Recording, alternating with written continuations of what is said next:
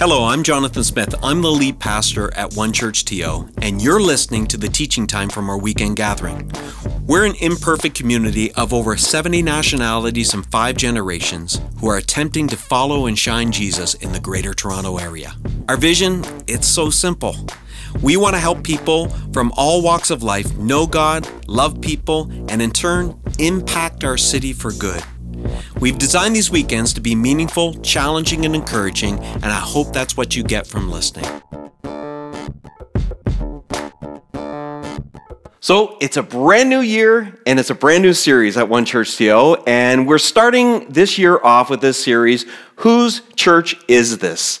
And that speaks to uh, a level of ownership. In other words, who owns this church? Well, there's a, in popular culture, there's an expression that possession is nine tenths of the law. And the idea behind this is that when we have custody of something, uh, the law gives more weight or you have more standing when you have custody of something than when you just claim ownership over something. And that's why possession is nine tenths of the law. But I think this type of thinking makes it a little confusing when we're trying to answer this question whose church is this? Because the owner has left the room. Now, he's left his spirit behind, and we're going to talk about that in a moment. But the owner's left the room, and he's given us custody of the church or, or custodial responsibilities for the church. In fact, the Apostle Paul says to a group of elders, and elders in the Greek could also be translated pastors uh, in, in Ephesus, he gives them leadership or custodial leadership of the church. Uh, because he's leaving. And he, in it, he gives a bit of a job description. Then he reminds them of the ownership issue. He says this So guard yourself, and he's speaking to these elders, and God's people. So, one of your responsibilities as a pastor or an elder is to guard yourself as well as God's people, feed and shepherd God's flock. His church, meaning Jesus' church, purchased with his own blood. And Paul's reminding these elders who owns the church? Oh, it's his church. How did he purchase it? With his own life blood, over which the Holy Spirit has appointed you as leaders. And the idea is simply this that in the church that Jesus created and established, it's God who places leaders in place. The Holy Spirit place, places them. They have a responsibility, but we're reminded early on who is the owner. Now, if we could get this one truth kind of hammered down in our minds and hearts and, and lives, because it's not just the church that we have ownership issues with. we have ownership issues with many things, but we need to understand that we have custodial responsibilities, but not ownership rights. Uh, let me repeat that again. You might want to say it out loud. We have custodial responsibilities, but not ownership rights. You think of all the great things that God's maybe placed in your hands. Some of you have been blessed with children. Uh, it could be money. It could be resources. It could be great intellect and success and achievements that you've, you've accomplished in this life. All of those are not yours. None of them are your children, not yours. Your money, not yours. Your success, not yours. Your talent, not yours. In fact, we have custodial responsibilities. And in that, it means that we're to steward your talents, your health, your children, your money, your success in a way, and this is really important, that we're to take all the things that God's placed in our lives and we're to steward them in a way that is congruent with and supportive of the owner's desire and design. You see, everything that God created, He has a desire for it and a design for it. And when he entrusts it in our lives, in our lives, whether it's our health or strength or, or privilege or whatever it might be, well, you got, you got to be, be careful to steward that really well according to his design and desires. That's what we're to do. Uh, it's like this watch I'm wearing. Uh, this belongs to one of my sons. He collects watches. He, he loves watches. He likes the mechanics of it, the engineering, kind of. There's no smart watches for him. He, he loves the analog type watch and, and the craftsmanship of it. Well, in order to wear this watch today, I ask permission. Permission reminds me of ownership. It's not my watch. I can't just take it. It's not my watch. It doesn't belong to me. And then when he said I could wear it, it came with a custodial responsibility he gave me. He said basically this, as he does every time he lends me a watch you break it, you fix it, right? You have a responsibility then as I entrust it to you. Now, how can he ask that of me? Well, he's the owner. See, ownership issues are, are at the root of many of our problems because we don't understand who owns what we have. And sometimes, if we're not careful in areas of our lives, we can sound and look a little bit like these kids. No, no, no. Throw the box in the trash and eat them all. No, Mom, they're not yours. Whose are they? They're mine. No, they're not. Nope. Ma- Mom, she's behind him. So she's gonna eat them. No, she's not. Give us my mom. Don't take it. Don't take it. You might get hurt. I love kids. I love their honesty. you might get hurt. Don't take it. Give it to me. Sometimes we get an unhealthy level of ownership. Well, Jesus stakes his claim on the church really early. In Matthew chapter 16, he's talking to the apostle Peter and he says this Now I say to you that you are Peter, which means rock in the Greek, and upon this rock I will build, can you say it out loud with me? My church my church, and all the powers of hell will not conquer it. I mean, this is a formidable community, the church, that even the gates and powers of hell could never prevail against it. Such is the body of Christ, the church. But he reminds us right from the beginning that it's his church. It's not my church, it's not your church. It doesn't belong to the pastors, it, doesn't belong to the members, it doesn't belong to the attenders. In fact, this church belongs to Jesus. It's his church. But in the same way that he's the owner, we have custodial responsibilities. We all share in the custodial responsibilities for this church, but not the ownership rights to this church. So we remember you know, as a, as a pastor, as a leader in this church, I really remember my leadership is temporary. I steward it while I lead this church community, but it's not my church. Jesus has entrusted it for a season. Now, we all share in custodial responsibilities. What does that look like? Well, as a lead pastor in this church, I share the greatest responsibility for this church. Uh, the writer of uh, Hebrews puts it this way He says, Have confidence in your leaders and submit to their authority. Now, that's a lot to ask because we don't always agree or see eye to eye on everything, but, but that's not the point because a community as diverse as ours, or as the body of Christ should be, where anyone can be included and be a part of it, means we're going to have tons of diversity of thought and preference and, and appetites and all of that stuff. But have confidence in your leaders and submit to their authority because they keep watch over you as those who must give an account. So I, I bear a lot of responsibility here because someday I'll have to give an account to God how I stewarded these seasons at One Church TO. Do this so that their work will be a joy, not a burden. For what would that be a benefit to you? what good is a worn out, beat up pastor, right? So he says, he says that I will have greater levels of responsibility for how I lead in this season than anyone else will. But I share responsibility. It's not just the lead pastor. We have an incredible staff team in this church, and they share the ministry weight with me. I'm so thankful for the, the pastors and the team at One Church TO because we work so hard to craft moments and engage you and help point to Jesus. We want you to root your life in the person of Jesus. And that's our focus. We get up every day thinking about how we can do that in the city of Toronto and for the people of One Church TO.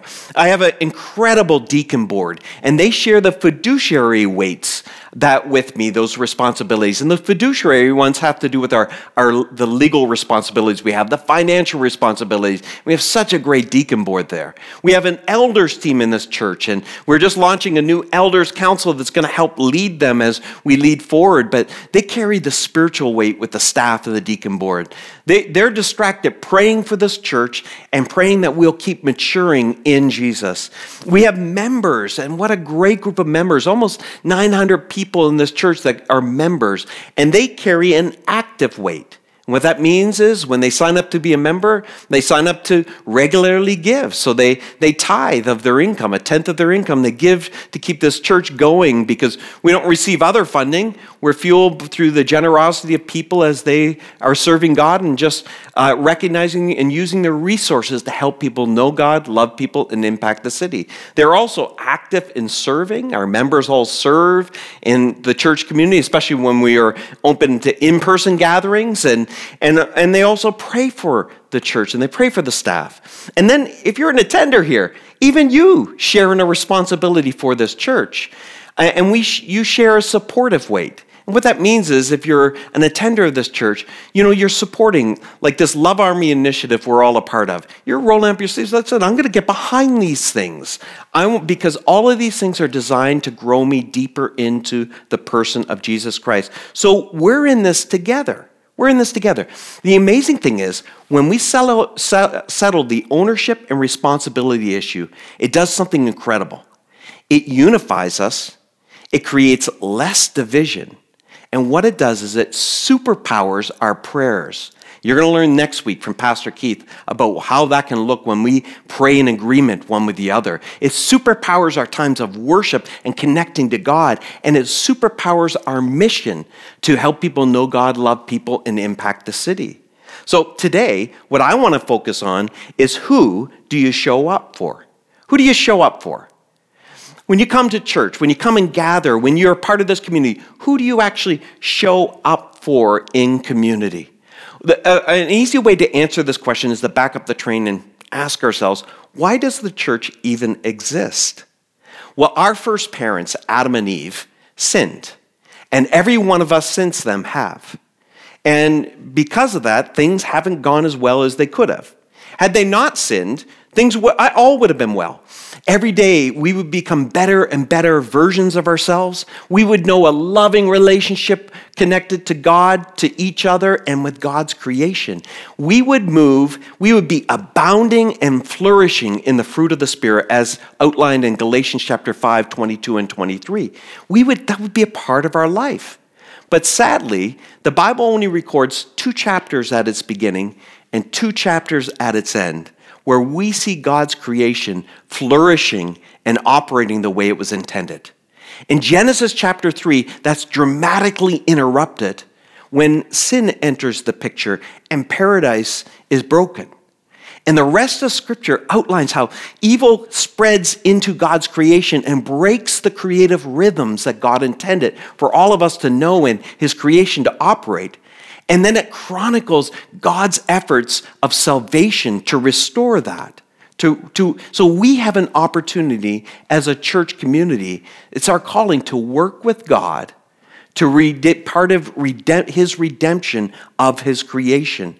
That means getting back everything that's been taken. That means setting all things right again. And God calls us to do that.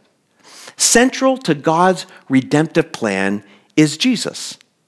Jesus the incarnation, his incarnation, his public ministry, his crucifixion, his resurrection, his ascension, and his second coming all are a part of God's great redemption plan. It's all rooted in the person of Jesus. And that's why from the very the first confession of the church from the very first start of the inception of the church was simply this, Jesus is Lord. Can you say that out loud with me? Jesus is Lord. Now, Lord is a term we don't use that often in our modern vernacular, but it's kind of an older term that means basically ruler or king over everything. It's a reminder of who owns everything and who's in charge. Jesus is Lord. And the first century church developed a devotion narrative. And in the Latin, it's simply this imitatio Christi, which means the imitation of Christ. The goal was for anyone who's a follower of Jesus is to imitate who Jesus was. Now, in our modern day, it's taken on a bit of a different approach, maybe even, I would say, even a lesser approach. We've reduced this idea of imitation of Christ to asking ourselves, what would Jesus do? And that, that was a popular question. That can be still a decent question, but it doesn't quite go far enough. Because the fact is, um, not all of us will do what Jesus did. You know, Jesus never got married. I got married. I didn't do what Jesus did. I, well, I, that's, that's not what it was meant to be. But if you guide it by just this one question, this is why a lot of uh, church history and doctrine gets forced into, like, if you're a minister, you shouldn't be married, kind of thing. Uh, what, what about your career path? Jesus, Jesus left carpentry to pursue ministry. And ever since then, it kind of devalued the career paths and the callings that every one of us has on our lives. It just looks very different. Uh, we don't, you don't need to leave your career path, even though Jesus did.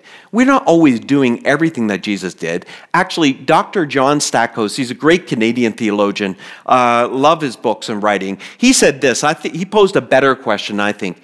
He said, maybe the better question would be, what would Jesus want me or us to do here and now? What a great question for you at work, at school, at home, with your community and around you, what would Jesus want me or us as a church? And this is a prayer that we have as elders and staff and deacon team, or us as a church, to do here and now. That's the question we want to try to answer. What does Jesus want from us here and now? So, to answer the question, who do you show up for? We need to look to the owner for the answer to that, as well as the first custodial operators, those first Christians. So in Acts chapter 2, we see actually the birth of this church, the birth of a radical community called the church in Acts chapter 2, formed in the upper room in Jerusalem. It gets its start and built and constructed by Jesus' Spirit. And the first sermon ever preached in the church, guess, who, guess what it was about? The first sermon was about Jesus. He's first. And that speaks to the fact that we show up for Jesus. You're here today. You might think you showed up because your mom is sitting next to you and wants you here, or because your dad said you got to be here, or maybe you're here because tradition says maybe. No, no, no, no. We're here. You're here. We show up for Jesus first. We show up for Jesus first. He's our cornerstone, He's our focus, He's our foundation, as we sung about earlier. If we don't get this straight, we'll be like someone who comes to a birthday party and they're not looking at the person that is being celebrated that day. All they can see is the cake, the food, the party favors. And if we're not careful, we lose the central focus of the birthday party. Central focus is Jesus. It's not all the peripheral things that we add that are make up that. The party favors, the cake, the food should all point to the person that we're celebrating. Sadly, many of us and many people confuse this when it comes to the church. I think many of us make the church out to be about something that we're, we're not getting out of this, or what, what are we getting out of this? We make it about the party favors that we head home with. Or we'll make the church about something, we'll reduce it down to a weekend gathering that was just about this gathering. And then we hinge everything on every weekend gathering as opposed to building into the life of the church and being a part of it. For many of us, we can shrink the church down to some sort of political agenda or some sort of social justice agenda, and you're missing the point of what the church is about. Jesus is our focus. Now, if you lose focus of why we're here, this is how we create critics and consumers. Critics and consumers have the same base. What, what, what do they critique? Things that don't fit with their preferences. What, what do they consume? Things that fit with their pref- preferences. We become something that maybe we shouldn't be. That's not what the church is about. We're, the church is about showing up for Jesus. Something incredible happens when you show up for Jesus. When you show up for Jesus, it doesn't matter if the food is not to your taste buds on this occasion. It doesn't matter if you don't like the cake, because you didn't show up for the food, you came for a person. You didn't come for the food, you came for a person. When, when you show up for Jesus, you know, when you feel slighted on occasion or you just feel like, oh, I, I don't feel heard or listened to or whatever it might be, you, it, it's not overly consuming for you. Why? Because you didn't show up for what you get, you showed up for who you get. Who you get. When you show up for Jesus, that's when you can really begin to ask, what would Jesus want me or us to do right here and now? Friends, we show up for Jesus. And something amazing happens when we put Jesus first. He says this in Matthew chapter 6 verse 33. He says, "Seek the kingdom of God." What Jesus wants and wills. Seek him. Put him first in your life above all else, is He first in your life, friends? Is He above everything? in your life and live righteously. And that word righteously obviously doesn't mean perfection because you and I can't do that. But righteously, righteousness means to right standing with God. So keep your relationship fresh with God. When you sin, come to Him and ask forgiveness. Stay in right standing with God. And then He will give you everything you need. What incredible confidence by putting Jesus first in our life. Now, it's so easy in the church to get distracted. It's so easy to get distracted because uh, pastors fail, leaders fail, uh, people that maybe have been a part of the church fail. We, we, we all do in some ways, and it's easy to d- get distracted. Don't let the failings of others cause you to lose focus in the person of Jesus. I love what Dr. Tim Keller says. He says this Jesus is the only person only person who, upon closer inspection, exceeds our expectations. Exceeds our, you know, Jesus is the reason why I'm serving God today. It's because I couldn't get over the person of Jesus. So loving, the way he included, the way he forgave, how patient he was. I mean, amazing. His teaching so profound, so different from what I see and experience in the world that I cut across the swatch of it and I just couldn't get over the person. The more I explored the person of Jesus, the more he exceeded my expectations. And that's my prayer for you. We show up for Jesus, number one. And number two, we show up for each other. We show up for each other in that same chapter, and I encourage you this week to read Acts chapter 2 and 3, the kind of the birth of the, of the church.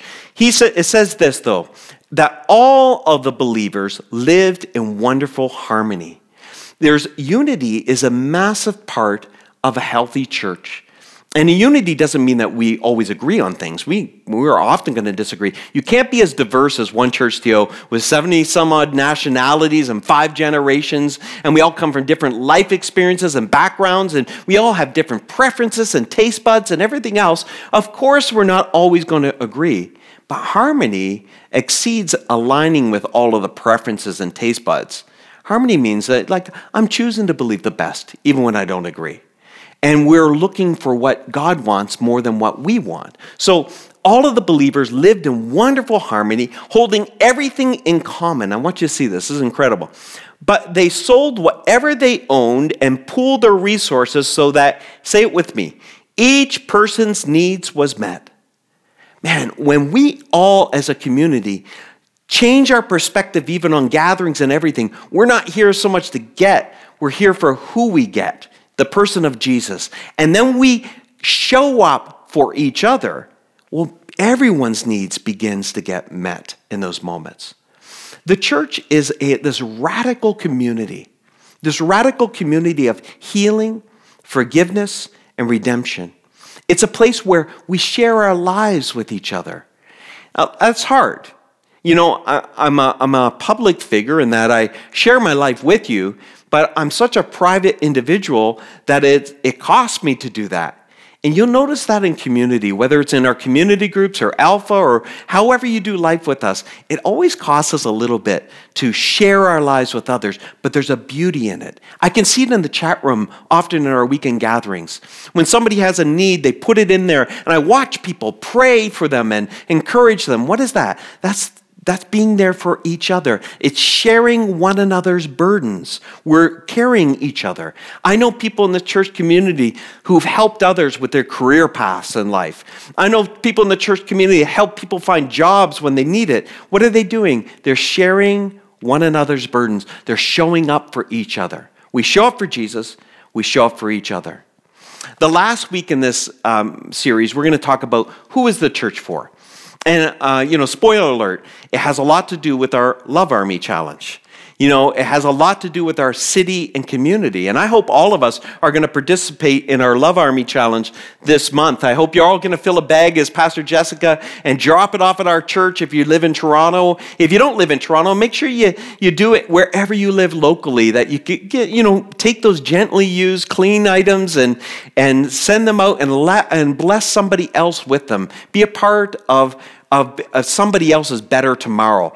Well, this is partly why we gather as a church community. But who do you show up for? If you don't get that right, we won't do this right. Who do you show up for? We show up for Jesus and we show up for each other. What, why, before we show up for others outside the church, why do we do those two things?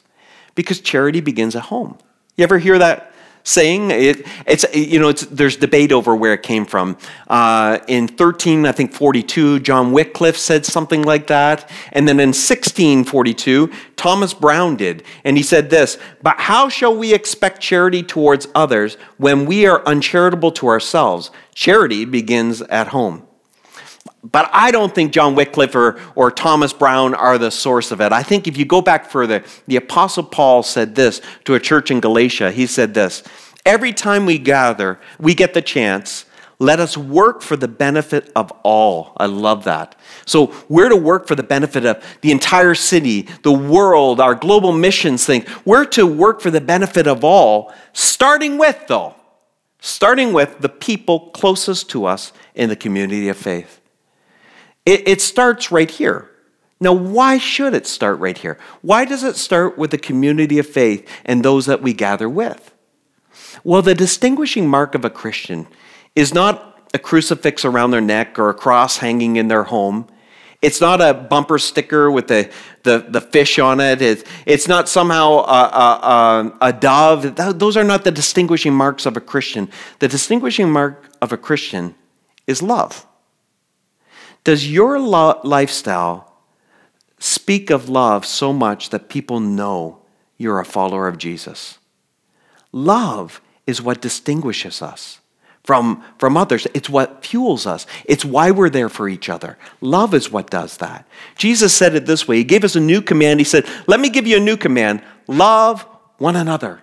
Love one another. And He's talking in community, church community. Love one another. How? In the same way I love you, love one another. Think about that. That means that in the same way Jesus is patient with you, be patient with one another. In the same way Jesus has forgiven you, forgive one another. In the same way that Jesus is not holding something against you, well, let go of it with one another. In the same way that God redeems and restores you, and even as it says in Philippians, Paul says, considering one another before yourself. So putting others first. So love one another. And then he goes on to say, This is how everyone will recognize that you are my disciples. You see, if we get showing up for Jesus and each other first, the world around us will see our love for one another. And when they see the love you have for each other, they're going to know that you are a follower of Jesus, that something has marked your life forever. The earliest Christians lived like a single family unit.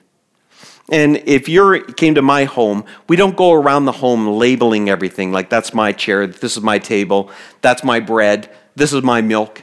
No, it's ours Uh, because there's a commonality that we experience. In the first century church was like that. There was a commonality about it. It's like if you were the breadwinner in your family, it's not your money, it's, it's our money, it's for the household. That's how God designed the church to work. We work together. We're generous first with each other, and then we're generous with our city and community around us. Friends, this is a Jesus church.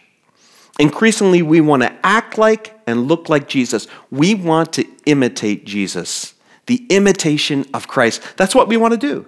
And one of the ways we do that is we show up for Jesus and we show up for each other. And when we do this, this impacts our witness. The Holy Spirit inhabits that, and it superpowers our times together and our moments together, and it fuels our mission forward. Remember, friends, we're not just called to do Jesus' work, we're called to extend his work. Do you remember in John chapter 14 when he said to his followers, Listen, I'm about to go, and you're going to do even greater things? We need to take that seriously. You and I have the power of the Holy Spirit inside of us if you're a follower of Jesus. And it's to fuel us to be a part of God's great redemption plan for all of his creation. Who do we show up for? Well, we show up for Jesus first. Let's keep our eyes fixed on Him. Not a person, not an individual. We come for Him. And secondly, we come for each other. What a difference that will make if we keep that clear in 2022. Let me pray with you. Well, Father, thank you, God, for this church community. I thank you for One Church TO. God, you have you've crafted this church, you know this church, and we're part of the larger church, the, the global church, God, where people around the world are raising hands to you in worship today and honoring the centrality of Jesus. So we join our voices with those first century Christians and we confess, and you, can you say it out loud with me, friends? Jesus is Lord. Jesus is Lord. And in 2022, we give you everything, God. We're reminded that we have no ownership rights, but we have custodial responsibilities. And as we embrace those responsibilities, that's where we find joy in this life, peace and confidence. We know ultimately you're the one that will carry us, and you're the one that builds your church. So, Jesus, build this church in a way and God, as each person, we are living stones in this church. We make up this church. Help us all to share in the responsibility. Help us, God, to, to love each other really well. Help us to always show up for you first and show up for others second. We ask this all in the name of Jesus. Amen. Thanks for listening. If you found this helpful, we hope you join us at one of our campuses if you're in the GTA for a weekend gathering. If you're listening from somewhere else in the world, we'd encourage you to join us at onechurch.to slash live. We believe everyone can be a part of what Jesus is doing both in our community and in our city. So if you'd like to connect with us at a deeper level, visit us at onechurch.to slash next steps. See you next time.